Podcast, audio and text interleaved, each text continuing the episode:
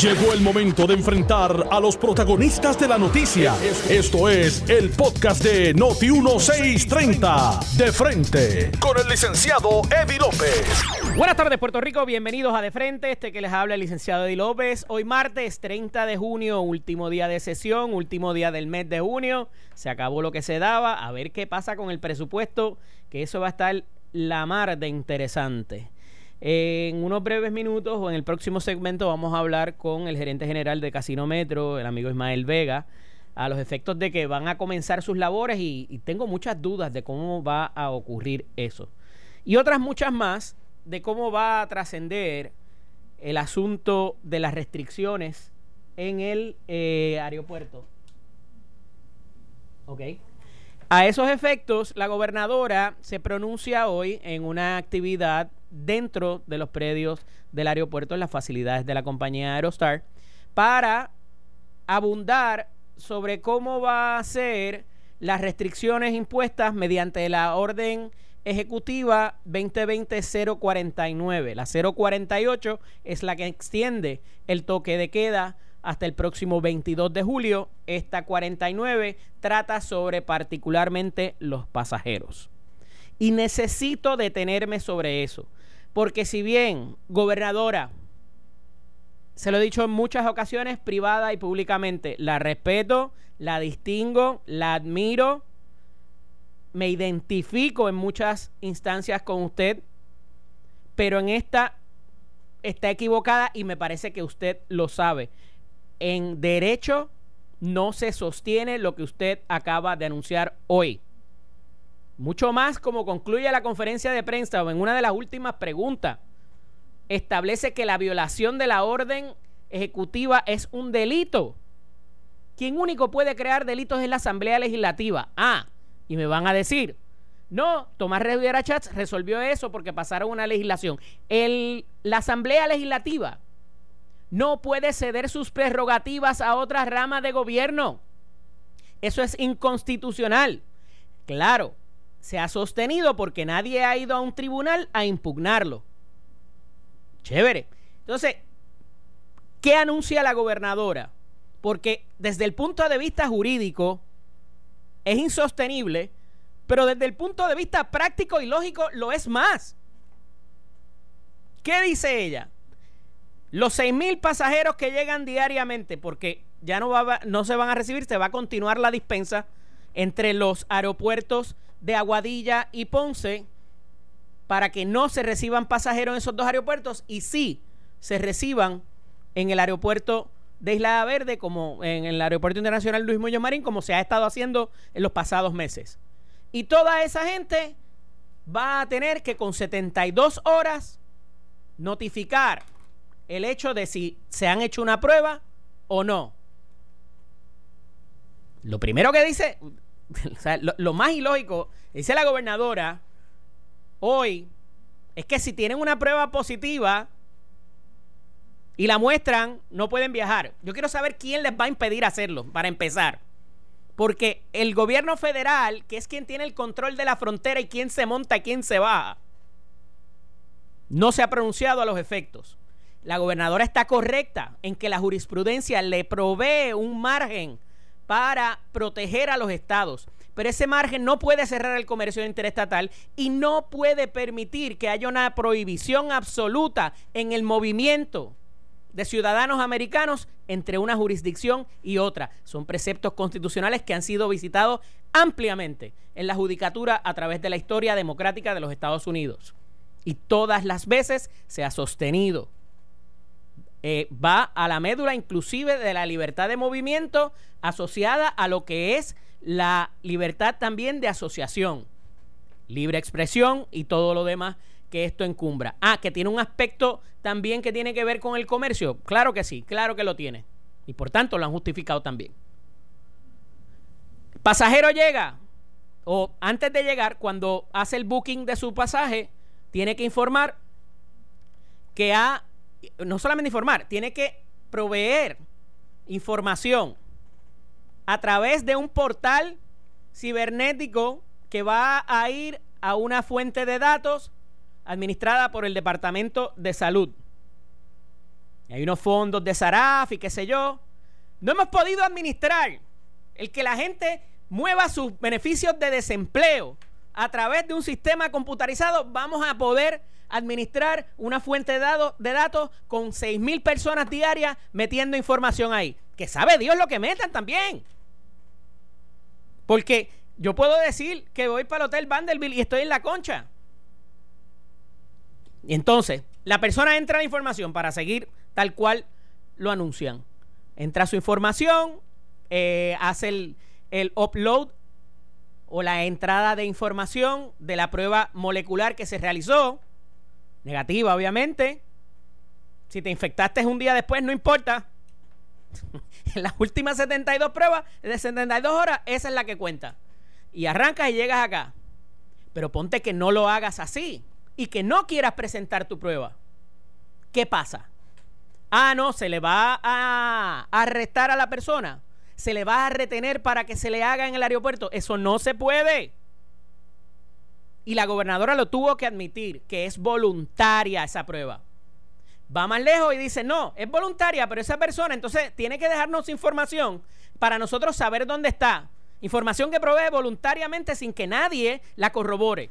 Y va a haber un recurso mágico de personas que van a mandar mensajes de texto a esa persona que voluntariamente también te dio su número, si es que tiene celular y lo trae consigo, para saber dónde está y aleatoriamente los vas a visitar. En serio, mano. En serio. Es un reconocimiento de la imposibilidad en cuanto a la logística y la imposibilidad jurídica que esto presenta.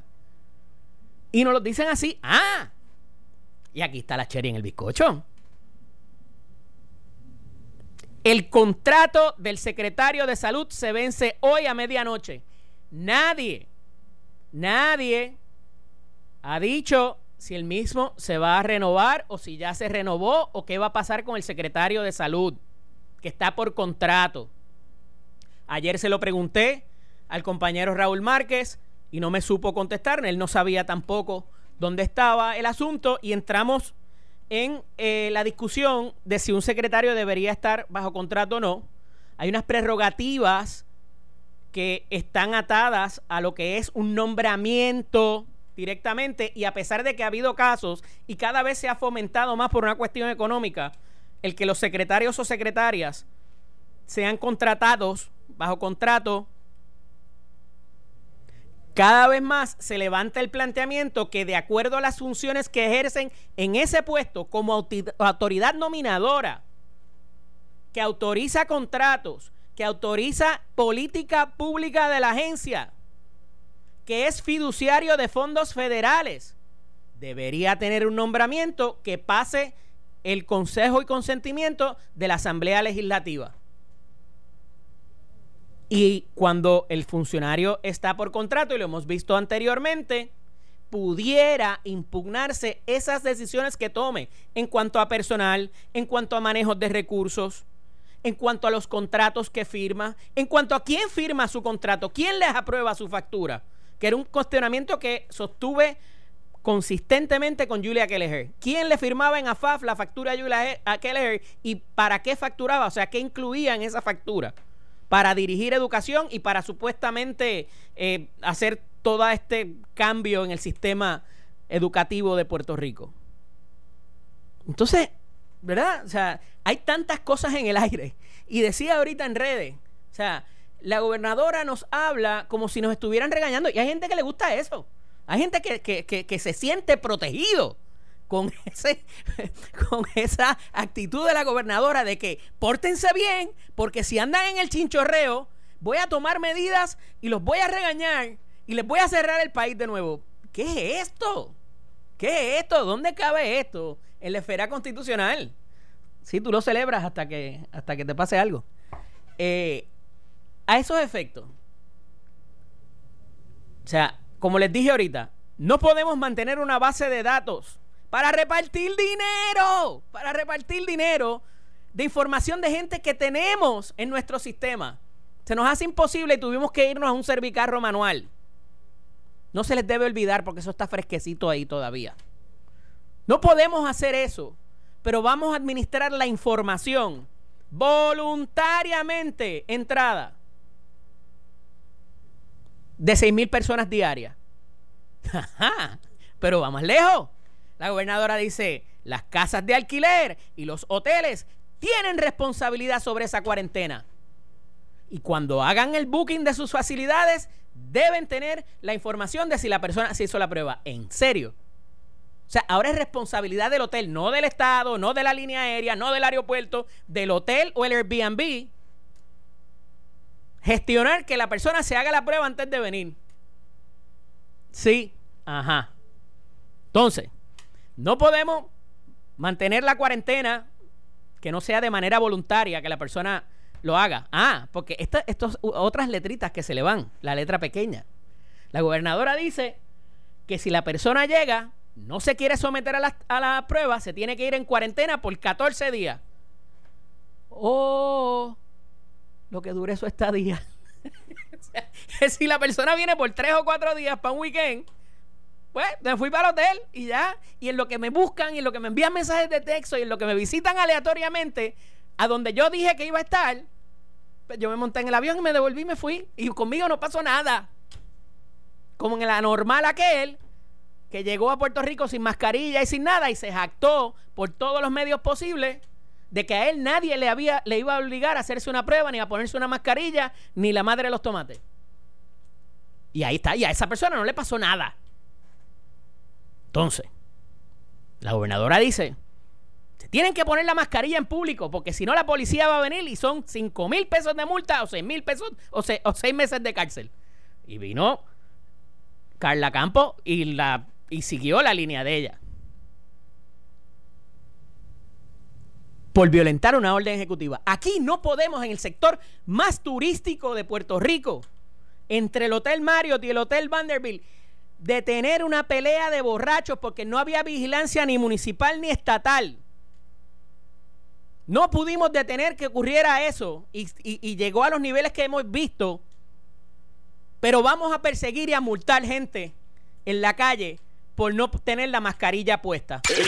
Estás escuchando el podcast de Noti1, de frente, con el licenciado Eddie López. Regresamos aquí a De Frente, este que les habla el licenciado Eddie López. No, no necesito una pastillita, no necesito un té de manzanilla, nada que ver. Lo que pasa que cuando uno... Eh, exacto, cuando uno ve este tipo de cosas, escucha este tipo de cosas, pues evidentemente, pues, eh, ya uno está mudo los dientes de leche y sabe Oye, y, y, la, la, la, la, iniciativa de la gobernadora no es mala. Yo estoy de acuerdo con que la gente utilice las mascarillas. Yo estoy, yo estoy de acuerdo con que la gente se cuide, pero de ahí a llevarlo más allá y, y, la, y la amenaza es donde yo tiro la línea. Y tengo que darle las gracias porque hoy, por primera vez, la conferencia de prensa no fue a la hora de mi programa. Así que con eso ya vamos, ya vamos ganando. No, no, no digas eso. No digas eso. No me, no me solidarizo con esa expresión. Tengo en la vía telefónica al amigo Ismael Vega. Buenas tardes, Ismael, bienvenido. Saludos, un placer estar aquí contigo. Saludos, saludos. Este se anuncia ya la apertura de los casinos.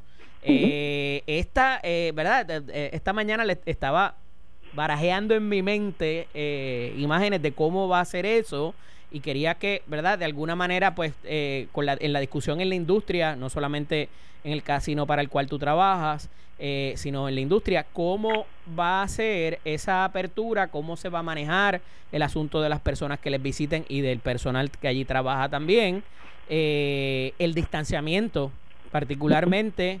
Eh, si hay remoción de máquinas, cómo se va a manejar en las mesas, ¿verdad? Que nos diera un más o menos de, para que la gente se sienta confiada de poder asistir a esta actividad.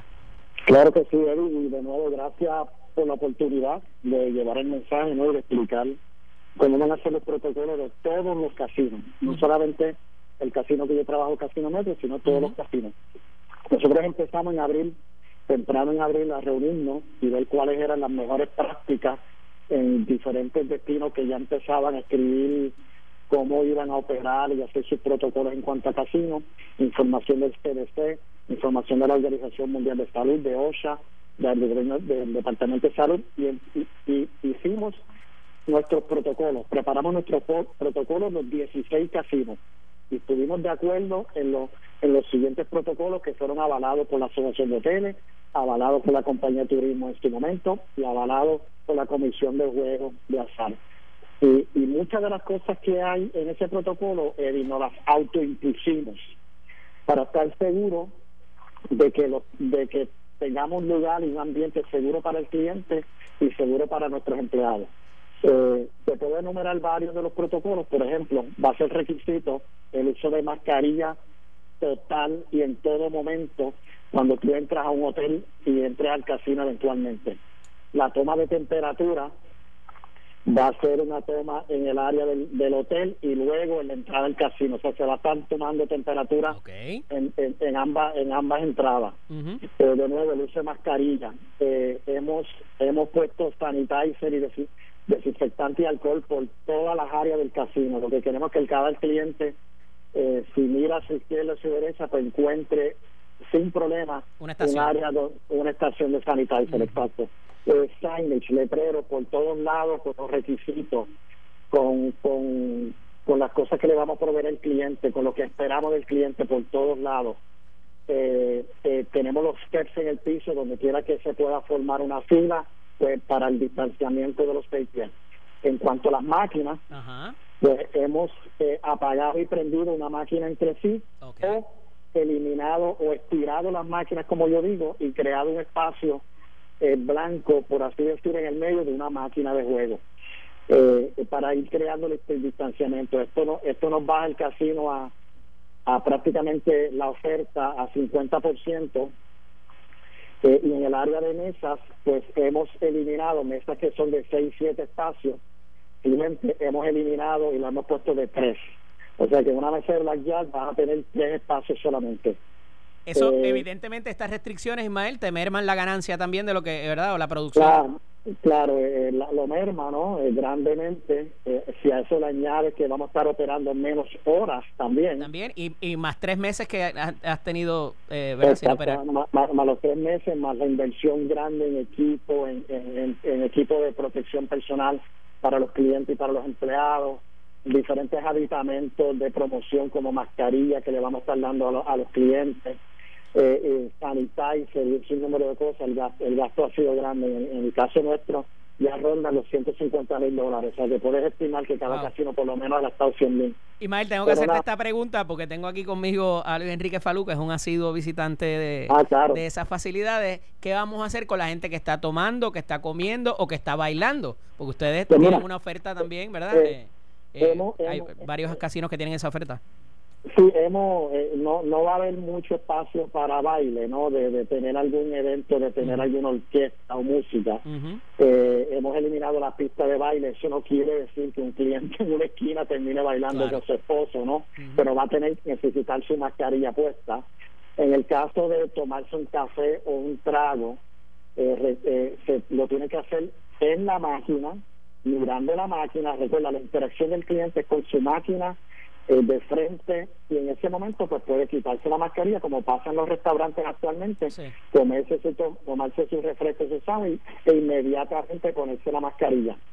Algo importante eh, eh, nosotros hemos dividido el casino en áreas y va a haber un equipo adicional de limpieza. No el equipo normal de limpieza eh, de zafacones y, y cosas y de baño. Es un equipo adicional que va a estar para desinfectar las máquinas y las sillas antes y después de cada uso del cliente o cuando el cliente así lo estime necesario, que quiere que le limpie la máquina, levante su mano y vamos a estar limpiando. De la misma forma de sanitizer, lo que queremos es que el cliente pueda fácilmente identificar ese empleado de limpieza. En el caso de, ¿verdad? Eh, casi todo funciona digital ahora con las tarjetas, pero en el caso de las fichas y el dinero, que eso lo toca a todo el mundo y cambia de mano, ¿cómo están haciendo para, para manejar el área, gracias por la pregunta también, Eddie. En, el área de mesas, pues se va a requerir guantes al empleado y al cliente. O sea que va a haber un, uso continuo de guantes en el área de mesa, por, esto mismo, por la ficha. Eh, va a haber, eh, siempre va a haber, tenemos potes de sanitizer en la mesa directa, o sea que el cliente que está en la mesa no tiene que levantarse a buscar una estación de sanitizer, va a haber sanitizer en la mesa que puede desinfectar sus guantes también. Eh, las fichas se van a estar desinfectando periódicamente durante el turno. Así que, pero lo, importante aquí es, de nuevo, es el uso de guantes y de mascarilla, no dejo de recalcarlo, eh, en el área de mesa. Claro. Eh, en el caso de eh, casi todas estas facilidades de los casinos están en hoteles. Eh, ¿Cuán difícil ha sido o quizás eh, lo ha facilitado de alguna manera el tener el hotel, el casino en el hotel? Para propósito de la preparación y del, y del ¿verdad? de toda la logística. yo no creo que añade o quita, ¿no? Cada, cada, cada casino en Puerto Rico está en un hotel. anyway, hay hay creo que uno que otro casino que tiene unas entradas aparte, ¿no? Y pudiera tener una edificación aparte al, al, al a, lo que es el hotel, pero siempre ayuda a tener el, el por ejemplo, en, en, cuanto a protocolo, ¿no? Si, eh, si estás asociado a una cadena, de, esas cadenas pues tienen sus protocolos rigurosos y la compra de equipos se te facilita un poco y eso ayuda no al casino y a todos los departamentos eh, del hotel no solamente el casino pero eh, el casino es un mundo aparte, es un área completamente aparte y cada uno de nosotros ha tenido que repensar lo que vamos a hacer y, comprar nuestros equipos y hacer nuestros movimientos de máquinas eh, para poder crear el distanciamiento y crear y también salvar algunas máquinas. Por ejemplo, hay unos productos que son bien bien seguidos por los clientes y lo que hemos hecho lo hemos movido de, de, de lugar para así poder estirarlas eh, para que el cliente pues no tenga que apagarla y, pues el cliente pueda contar con todas ellas en vez de con la mitad de ellas. O muchos de nosotros hemos estado haciendo eso. Un poco te hago la eh, pregunta, Ismael, porque, eh, ¿verdad? Eh, ahí, al estar en un hotel no hay una sola entrada hay varias entradas, entonces ¿cómo, ¿cómo se va a controlar ese asunto? ¿Se va a trabajar todo a través de un mismo acceso o vas a tener el mismo tipo de estaciones en, en las diferentes entradas? Hay áreas que dan a restaurantes a veces, a comedores, a la piscina, ¿verdad? Entonces eso complica la logística, por ahí va mi pregunta de, estar en un hotel, ¿no? Cada, cada hotel cada hotel tiene que restringir sus entradas, por ejemplo aquí hay una entrada y una salida muchas de las puertas se han cerrado porque de nuevo tenemos la obligación de tomar temperatura a la entrada de la propiedad, así que no podemos tener muchas puertas abiertas, todo se tiene que canalizar por una entrada. Eh, y luego lo mismo hace el casino de, restringir sus entradas. Por ejemplo, aquí en Sheraton, en Casino Metro, vamos a entrar los clientes por una entrada lateral al, al, al lounge, al district lounge, que va a fungir también como nuestra área de espera porque esperamos más demanda que la oferta que tenemos. Y de ahí, pues se le va a tomar temperatura y cada, cada acceso que haya a la propiedad eh, hay, hay que tomar temperatura. Eh, así que, eh, de nuevo, en el caso mío también, en el área de Texas de Brasil, pues ahí va a haber un, yo tengo tres medidores de temperatura tipo iPad, además de, además de las manuales de las pistolas, ¿no? Así que eh, hay, hay propiedades que si tienen muchas entradas tienen que restringirlas a menos, pero en cada una de ellas, hasta para los empleados, la entrada de empleado tiene también este aditamento para tomarle temperatura. O sea, cada acceso a la propiedad hay que tomar temperatura. Todo este tipo de, de medidas que se han tomado y como decíamos ahorita, después de tres meses cerrados, tiene un costo para la industria, eh, también para los empleados. Eh, me imagino que han hecho pruebas también y que han de alguna manera eh, dado algún tipo de adiestramiento y todo lo demás. Eh, ¿Se ha cuantificado ese, esa inversión? Porque la verdad es una inversión en estar seguros, ¿verdad? Y para darle esa confianza a la ciudadanía. De bueno, aquí en Metro andamos ya por 150 mil dólares todos los gastos relacionados a, la pandemia. Eh, Actualmente, eh, yo estoy en, el, uno de los ballrooms, en la parte de afuera, porque tenemos a todos los empleados haciéndose las pruebas aquí hoy. Mira, dice, dice Falú que eso tú lo haces en media hora allí en el casino, pero bueno, yo, yo cumplo con... tenemos, el, tenemos el salón más grande que tiene Sheraton, es el San Juan, ah. para darle esparcimiento a todos los empleados. Les hemos entregado mascarillas y actualmente estamos haciendo las pruebas y, y hace cuando me llamaste ahorita, y le estaba dando un briefing a los empleados de, de todo lo que pueden, van a encontrar y de todo lo que hemos hecho. Así que eh, quisimos hacer las pruebas justo antes de abril y estamos en eso ahora mismo. Eh, en el caso de la sanitización, ¿se va a hacer todas las noches? ¿Cómo lo vas a trabajar? Pues eh, todas las noches, como vamos a tener que cerrar, que bueno, vamos a estar haciendo eh, limpieza durante todo el turno con desinfectante, hay alcohol por todos lados, equipo de limpieza, pero tan pronto apaguemos el casino, eh, cerremos el casino por el toque de queda, pues vamos a hacer una desinfección total de nuevo, viene otro equipo de limpieza que le llamamos el de deep cleaning, el turno de noche, y ese equipo va a desinfectar todas las máquinas de nuevo, a limpiar toda la superficie para prepararnos para el próximo día. Eh, la gobernadora anunció hoy eh, la apertura un poco, ¿verdad?, al turismo con sus restricciones. Eh, eso, pues, ¿verdad?, más allá de la, de la oferta local que ustedes reciben, dependen en gran mayoría de la, de la gente que viene de fuera a los casinos. sé que estaba medio ocupado, no sé si tuviste. se cayó, se cayó la llamada. esta parte es importante. Yo sé que él estuvo ocupado ocupado en, en, los adiestramientos, pero es, importante esa parte también porque de ahí se nutre mucha de esa actividad. ¿Tenemos la información o todavía no? Nada todavía. Estoy aquí con el, con el compañero Jerry Rodríguez, eh, que estuvo en la conferencia de prensa de la gobernadora allá en el aeropuerto y tuvo oportunidad de escribirle a, a, Jerry, ya había hecho la pregunta que le tocaba, pero en cuanto a lo del el secretario de salud, si ya se le renovó su contrato o si por el contrario, hoy a las 12 de la noche cesa de existir. Estamos en gestiones a ver si se consigue, este, a ver si en algún momento, ¿cuál es la letra chiquita? Ajá, que es autorrenovable, alguna cosa. Ah, volvimos, volvimos. Tenemos a, Ismael ahí. Mira, vamos a hacer una pregunta Ismael. Ajá, cómo no. Ismael, estamos aquí de vuelta. Sí, gracias, perdón. Te preguntaba, y sé que has estado, ¿verdad?, el día complicado, pero si habías tenido oportunidad eh, ya de saber más o menos eh, eh, las restricciones en el aeropuerto, porque gran parte de tu clientela es local, pero se nutre también de la clientela que viene de afuera. Claro. Pues mira, te soy, te soy sincero. No he podido, escuché una parte bien pequeña y no he podido ni leer lo que lo que ella habló. Y lo que sí te puedo decir es que es un tema bien complicado. No hay una varita mágica para atender el asunto. Eh, tiene que ser de una forma bien balanceada de que nos no, nos dé seguridad a todo a, toda la población de aquí la gente que entra. Y a la misma vez no ahuyente no ahuyente el turismo y, y estas cosas pues de nuevo, tiene que ser algo que sea un procedimiento que se pueda cumplir, porque en papel todo suena bonito, pero en la práctica eh, no hay forma a veces de, de, hacerlo, ¿no? Eh, y de fiscalizarlo. Así que yo lo que espero que, que sea algo balanceado, que haga sentido, eh, que nos dé protección a todos y de la misma vez que, que, el cliente no se oyente, al contrario, como digo, el turista, el turista quiera venir a Puerto Rico porque, porque ve que hay algo que hace sentido y se sienta seguro cuando lo revises vas a ver que hay una de las situaciones donde le impone responsabilidad al hotel, así que a lo mejor algo de eso le cae a ustedes por seguir a la gente. ¿Dónde está? Pues, ¿Dónde está? Hasta que se vaya.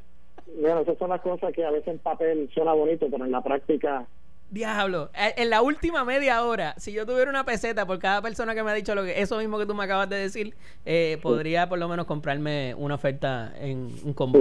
Mira, tengo aquí a, Luis Enrique conmigo, Luis Enrique Falú, que también interesa hacerte una pregunta. Saludos, saludos, saludos, saludos, Ismael.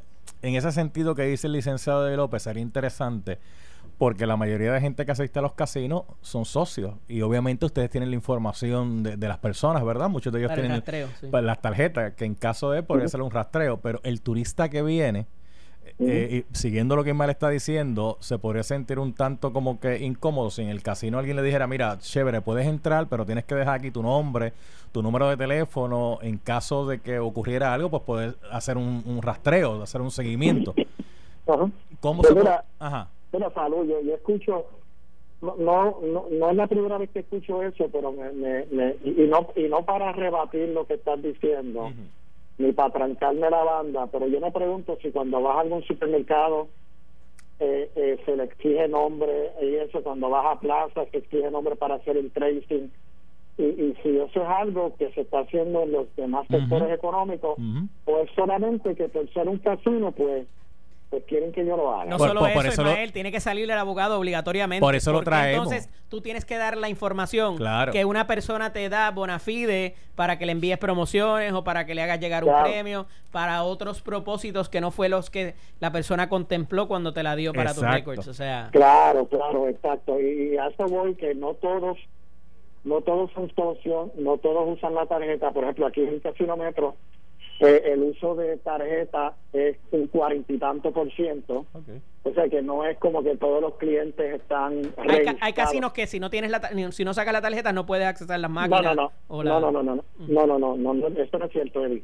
Eh, no Digo, no te estoy diciendo aquí en Puerto Rico, fuera de Puerto Rico. Ah, fuera de Puerto Rico sí, porque de la única forma que puedes meterle dinero y jugar es vía la tarjeta y obviamente te hacen hacer eso. Claro. Pero aquí aquí no, aquí aquí esto es adicional, es el socio es eh, voluntario, eh, si quieres pertenecer al club para recibir diferentes beneficios.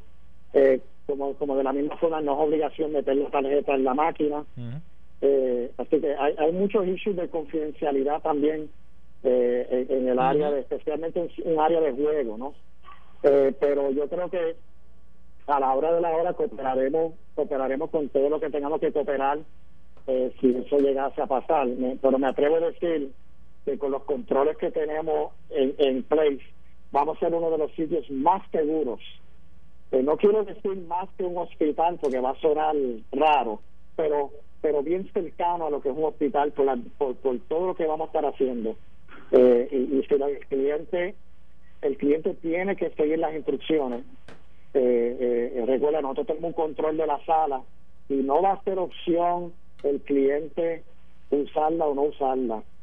Eh, nosotros nos reservamos el derecho a admisión, cliente que no cumpla, pues cliente que no puede estar dentro de la sala con dolor en el alma. Eh, así que eh, nosotros también somos un, un una un, ente de cumplimiento, de seguir regulaciones.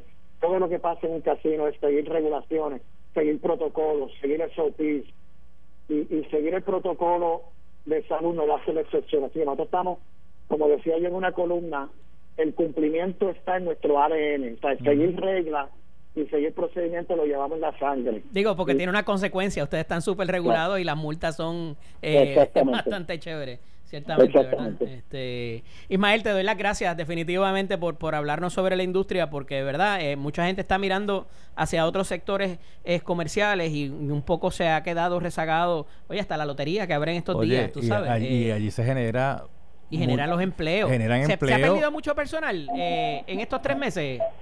¿Cómo fue? ¿Has perdido personal? Eh, eh, ¿Has, tenido que despedir personal? No, no, despedir, despedir no, pero he perdido de cinco a seis empleados que se han, han decidido ir afuera. Wow. Em, empleados entrenados, empleados diestros en, las cartas, en los juegos, y, es, es un problema eso, ¿no? Te agradezco, Ismael. Seguiremos dialogando conforme se haga la reapertura para ver entonces cómo, cómo continúan los procesos. Como no, gracias. gracias, salud con todo. Saludos. Era el amigo Ismael Vega, el gerente general de Casino Metro, y hablándonos sobre la industria, particularmente de cómo se han puesto, ¿verdad? Eh, los 16 casinos han tenido las conversaciones para que eh, sea un Standard Operating Procedure en todos ellos y que la ciudadanía y la empleomanía se sientan seguros. Esto fue el podcast de Noti1630, de frente, con el licenciado Eddie López. Dale play a tu podcast favorito a través de Apple Podcasts, Spotify, Google Podcasts, Stitcher y notiuno.com.